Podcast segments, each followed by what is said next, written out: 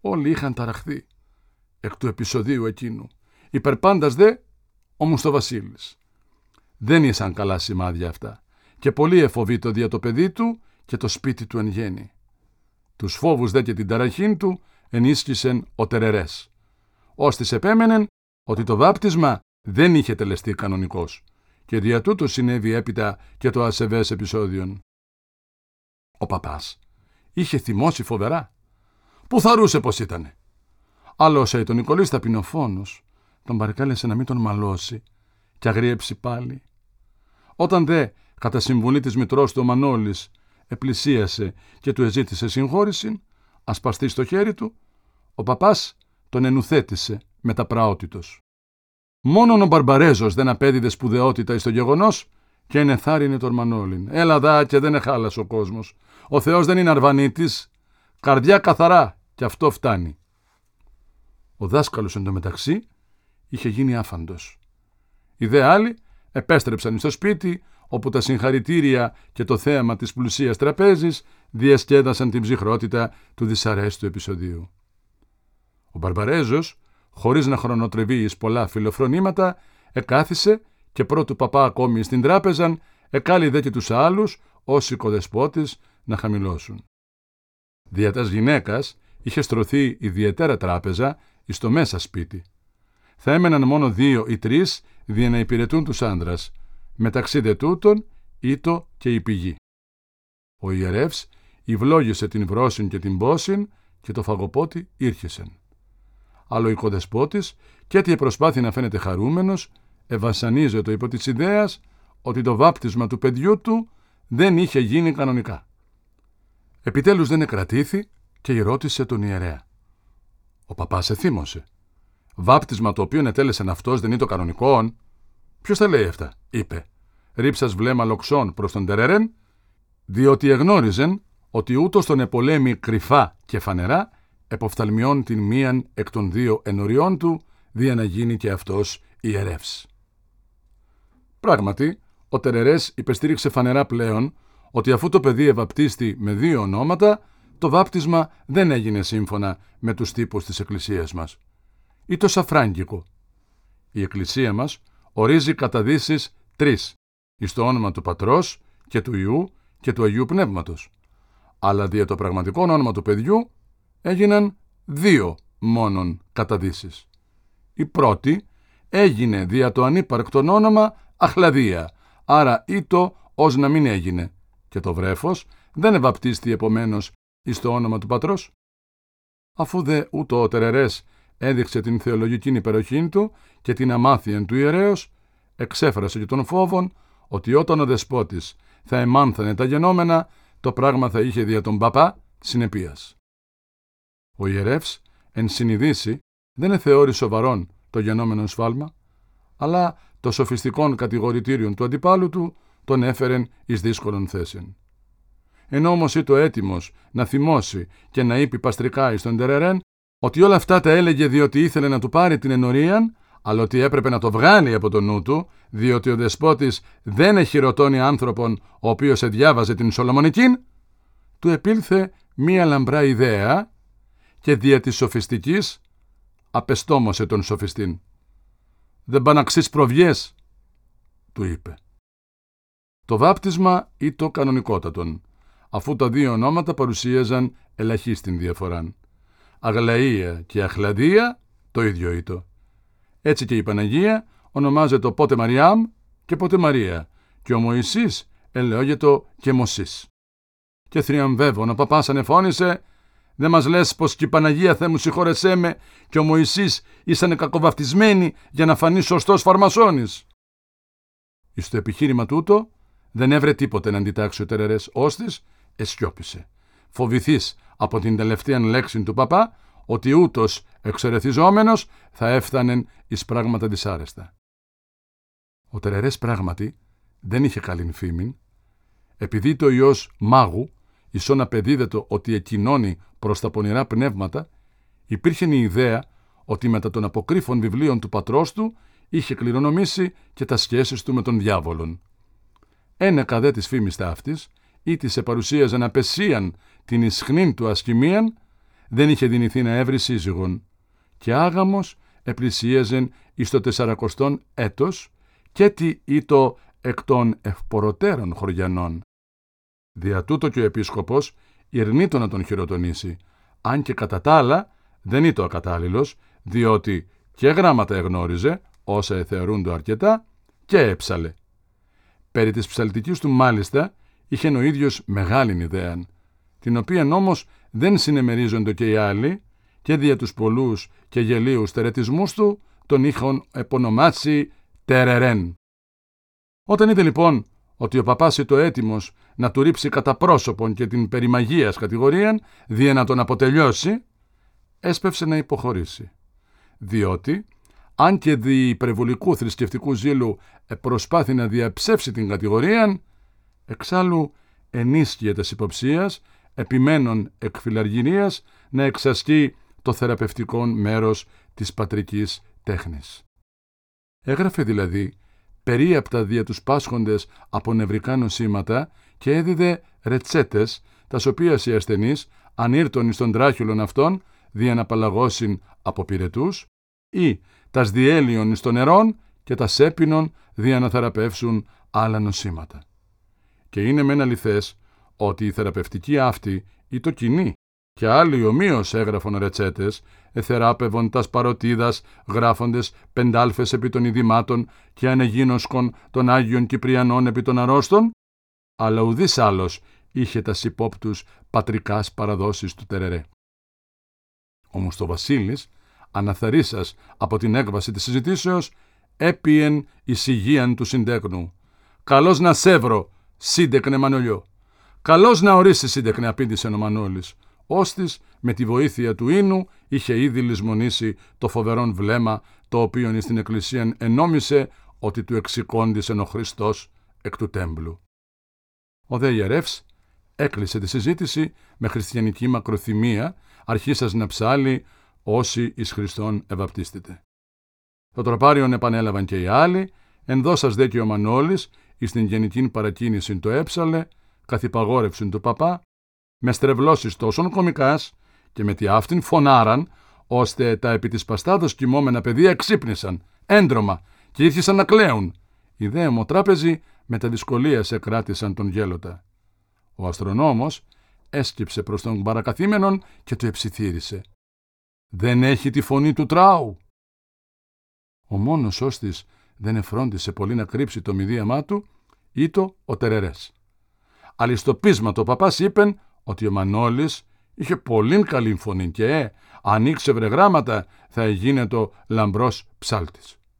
Ο δε Μπαρμπαρέζος, υπερθεματίζων εκ κολακίας, ορκίστη ότι μια στιγμή εξυπάστηκε, ενόμισεν ότι ήκουε τον δρακάκιν τον πρωτοψάλτη του κάστρου. Ο παπάς δε έφτανε μέχρι τη αυτή της υπερβολής, αλλά επιτέλους δεν θεώρηκε απαραίτητα τα γράμματα για να γίνει ψάλτης ο Μανώλης, ήρκει να πάρει ταυτή του τους ήχους. Ο σικολόγος ο κτίστης, αν και τελείως αγράμματος, έψαλεν αρκετά καλά όταν του εκαλαναρχούσαν. Ο Τερερές ανεγέλασεν. Ου, τόσο καλά έψαλε, ώστε έκανε σαλάτα τους ήχους και έλεγε άλλα ντάλο πολλάκις όταν διοίκουε καλά τον καλανάρχον. Κάποτε ο καλανάρχος έλεγε την αράν του κόσμου και αυτός έψαλε την ουράν του κόσμου, σαν να ήταν γάιδαρος ο κόσμος. Αυτός, αν ήταν ο παπάς, θα απειγόρευε στον κτίστην εκείνο να ψάλει, διότι επιτέλους ήταν εμπεγμός των θείων. «Όντε να γεννείς για φαντιά σου παπάς να τον εμποδίσεις», είπε ο παπάς πεισμωμένος πάλι. «Εγώ θωρώ πως ψάλει καλά και σωστά, καλύτερα και από μερδικούς, που κάνουνε πως αυτή είναι κι άλλος δεν είναι». Αλλά τη νέα νέριδα διέκοψε ο Μανώλης, ώστις διαναδείξει ότι δεν ήταν ο δά όσο τον ενόμιζον αστοιχείωτος, ήρχε σε νάξαφνα να ψάλει το Χριστός Ανέστη, εντύνα στη φωνή του εις την διαπασόν. Και αν είχαν οι αλοπίνακα στα παράθυρα της οικίας, εξάπαντος θα συνεντρίβοντο υπό των δονήσεων της τεντορίας εκείνης φωνής. Ο Μανώλης, ενθουσιαστής, έπιεν εισηγίαν της συντέκνησας και συνέκρουσε με ταυτής στο ποτήριον. «Να τα χιλιάσει σύντεκνε», απήντησε η γαριφαλιό. Τι αύτε προπόσεις διεσταυρούντο ακατάπαυστα. Να ζήσει νεοφώτιστη. Απού βάλε το λάδι να βάλει και το κλίμα. Τσιχαρές τον απάντρευτο. Και ο ίνος εντός ολίγου κορύφωσε την ευθυμίαν. Μόνον ο τερερές το σιωπηλός και κατηφής. Όχι τόσον δια την ήταν την οποία είχε πάθει, όσο δια μίαν άλλην ήταν την οποίαν προέβλεπε. Διότι μετά της ενορίας, εποφθαλμία και την πηγήν, δια να γίνει αυτός μεν παπάς, εκείνη δε πρεσβυτέρα. Αλλά εκ των λαθρέων βλεμάτων τα οποία ο Μανώλης απετόξευε προς την πηγήν, ο σάκης του ύφχοντος τις χαρές του και από το ερήθημα με το οποίο υπεδέχεται η πηγή τα βλέμματα εκείνα, ήρχεσε να φοβείται ότι τα σχέδιά του εκινδύνευον καθόλην την γραμμή. Τους φόβους του δε ενίσχυσε η επιμονή με την οποία τον απέφευγε το βλέμμα της νέας, ενώ επανειλημμένος το είδε διευθυνόμενον προς τον Μανώλην. Τα πυρούνια είχαν κατατεθεί και τα ποτήρια εκυκλοφόρουν και συνοκρούονται με τα μεγάλη ζωηρότητος. Επειδή δε οι πίνοντες εθεώρουν απαραίτητον να συνοδεύουν έκαστον ποτήριον με μίαν ευχήν, τώρα ύφχοντο υπερόλων, από των νεκρών προγόνων μέχρι των τελευταίων βλαστών των δύο οικογενειών, τας οποία συνέδεσε το βάπτισμα. Και ούτω, του πότου επροφάσεις, ήσαν ανεξάντλητοι. Από καιρούς καιρών απαιτείνοντο και προς την πηγήν. Τσιχαρές σου πηγιό, χαρές να έχετε, απίντα χωρίς ψευδεδημοσύνη η κόρη. Με το λίγον, επήλθεν η χαρακτηριστική της αρχομένης μέθης σύγχυσης. Ενώ ο παπάς έψαλε, εις το άλλο άκρο της τραπέζης, κάποιος γέρον, ώστις είχε μεταβεί κατά την επανάσταση στην Κάρπαθον, εμιμήτω την προφορά των Καρπαθιωτών και οι παρακαθήμενοι εξεκαρδίζοντο. Ο αστρονόμος, εις το άλλο μέρος, διηγείτο πως ένα πλοίο φράγκικο είχε προσεγγίσει προημερών στην παραλία και παρέλαβε διάφορα μάρμαρα από τα ερήπια της εκεί αρχαίας πόλεως.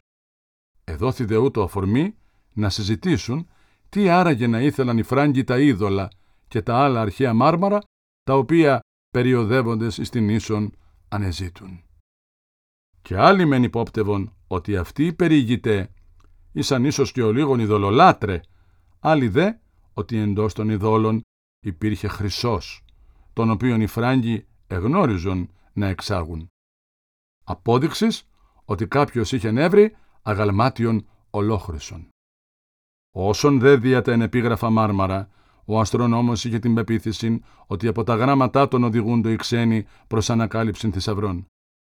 Μίαν τη αυτήν πλάκα ενεπίγραφων είχε να ανακαλύψει και αυτός προκαιρού, αλλά έκαμε την ανοησία να τη δείξει εις ένα κοκκινογέννη φράγκων διερχόμενον από το χωριό. Τούτων λεγόμενων είναι η ξενηθήρα και εισήλθεν ένας χωριανός, συγγενής του οικοδεσπότου, ως της προλίγων στιγμών είχεν επανέλθει εξ Ηρακλείου. Και όλοι εστράφησαν προς αυτόν, δια να μάθουν τα εκ της πόλεως νέα. Πράγματι δε, ο χωρικός εκείνος διηγήθη κατά τη καταπληκτικών, το οποίον συνεκίνη κατ' εκείνας ημέρας το Ηράκλειον.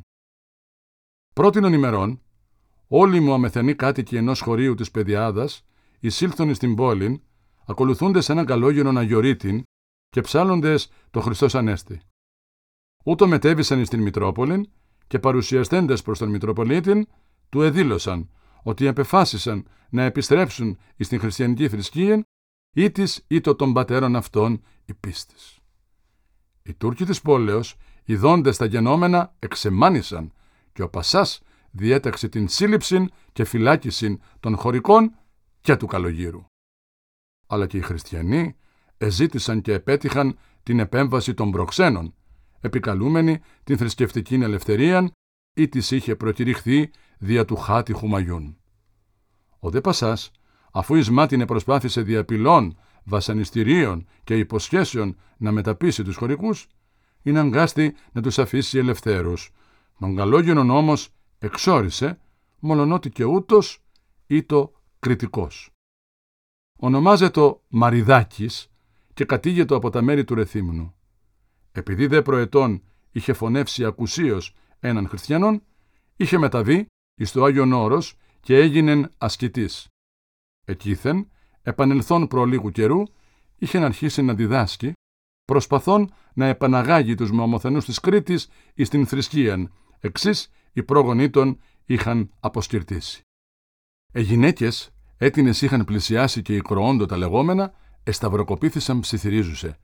Δόξα να έχεις μου. Αλλά και των ανδρών η συγκίνησης δεν είναι το μικροτέρα. Η μέθη ή της προλίγων στιγμών εθορύβη εφάνει ως να διελήθη, διαμιάς.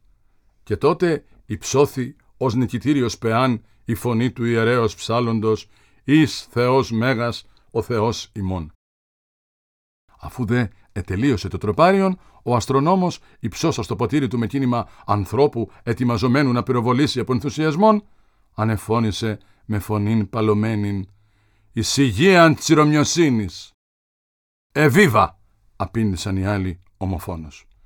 «Και του χρόνου χωρίς κοιλιά», επρόσθεσε μου στο Βασίλης, εκφέρουν διαλογοπενίου την ευχήν χωρίς σκυλιά, δηλαδή χωρίς Τούρκους. Αμήν. Θωρίστε τα λόγια του τακτικού, πως αρχίσανε να βγαίνουνε, είπε ο Σέιτον Νικολής προς τον Παπάν. Και χωρίς να λογαριάζει πλέον την παρουσία του Μπαρμπαρέζου, προέπιεν υπέρ εκείνου, ώστις προορίζεται να πραγματοποιήσει τας μεγάλες ελπίδας του έθνους. Να χαρούμε το νέο βασιλιά.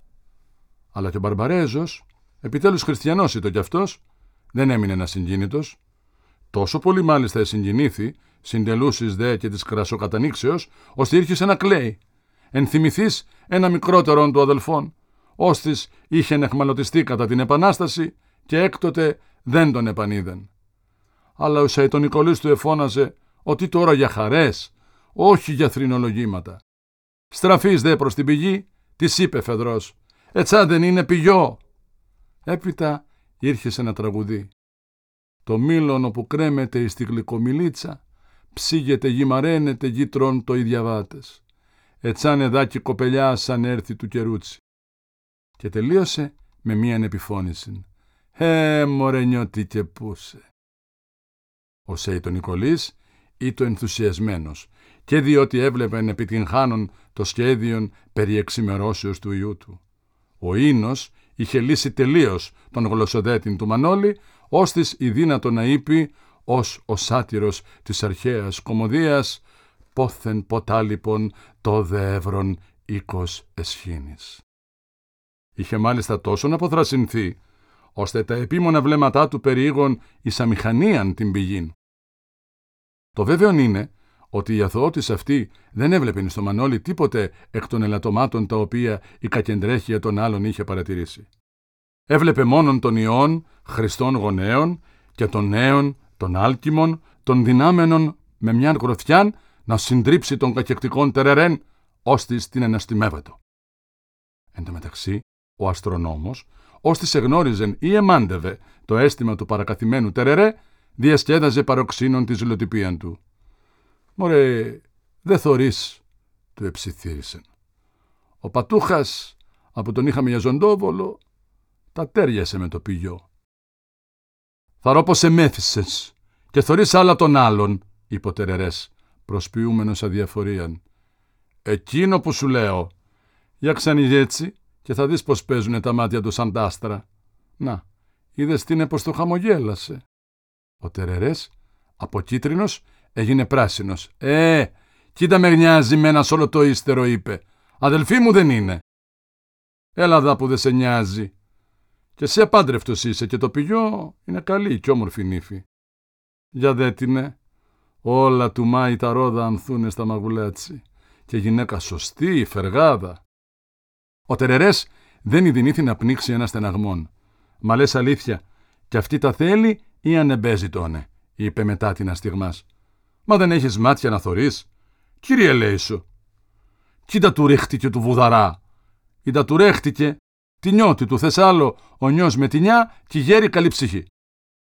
Τη στιγμή εκείνη ο Μανώλης, ω να κατελήφθη υπό εφηνιδίας φρενίτιδος, συνέκρουσε το ποτήρι του με τόσο ενορμή, ώστε το συνέτριψε και έξαλλος ανεφώνησε «Απού βάλε το λάδι να βάλει και το ξύδι». «Να γεννεί λαδόξιδο», συνεπλήρωσε ο αστρονόμος όλων επιγελώντων θορυβοδός. Έπειτα ο ανάδοχος ηγέρθη και με βήμα ο λίγο ασταθές περιήλθε την τράπεζα δίδον τα μαρτυρίκια. Όταν δε έφτασε στο μέρος ο πεστέκετο η πηγή, της εψιθύρισε, ενώ της έδιδεν όσα περισσότερα η κοσάρια περιέλαβεν η χερούκλα του από το βαλάντιον το οποίο νεκράτη. Χαρώ το Θεό σου πηγιό.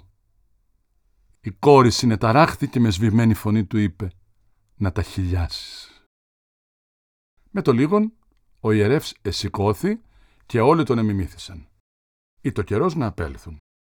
Η πηγή είχε ήδη ετοιμάσει πάπυρον, τη λήξασα ύφασμα εις ξύλων και εμβαπτίσασα αυτό εις το έλεον και αφού τον ίναψε, τον προσέφερεν εις τον Σαϊτονικολίν, ώστις ούτω προηγήθη φωτίζον των δρόμων εις τους οικείους του. Ο Μανώλης οικολούθη κλονούμενος και παραλυρών εκ της μέθης. Όταν δε πλησίαζε στην οικία των, έσκυψε προς τη μητέρα του και της είπε, προσπαθώ να χαμηλώσει τη φωνή του. «Ε, μα να το κατέχεις. Εγώ θα πάρω το πιό».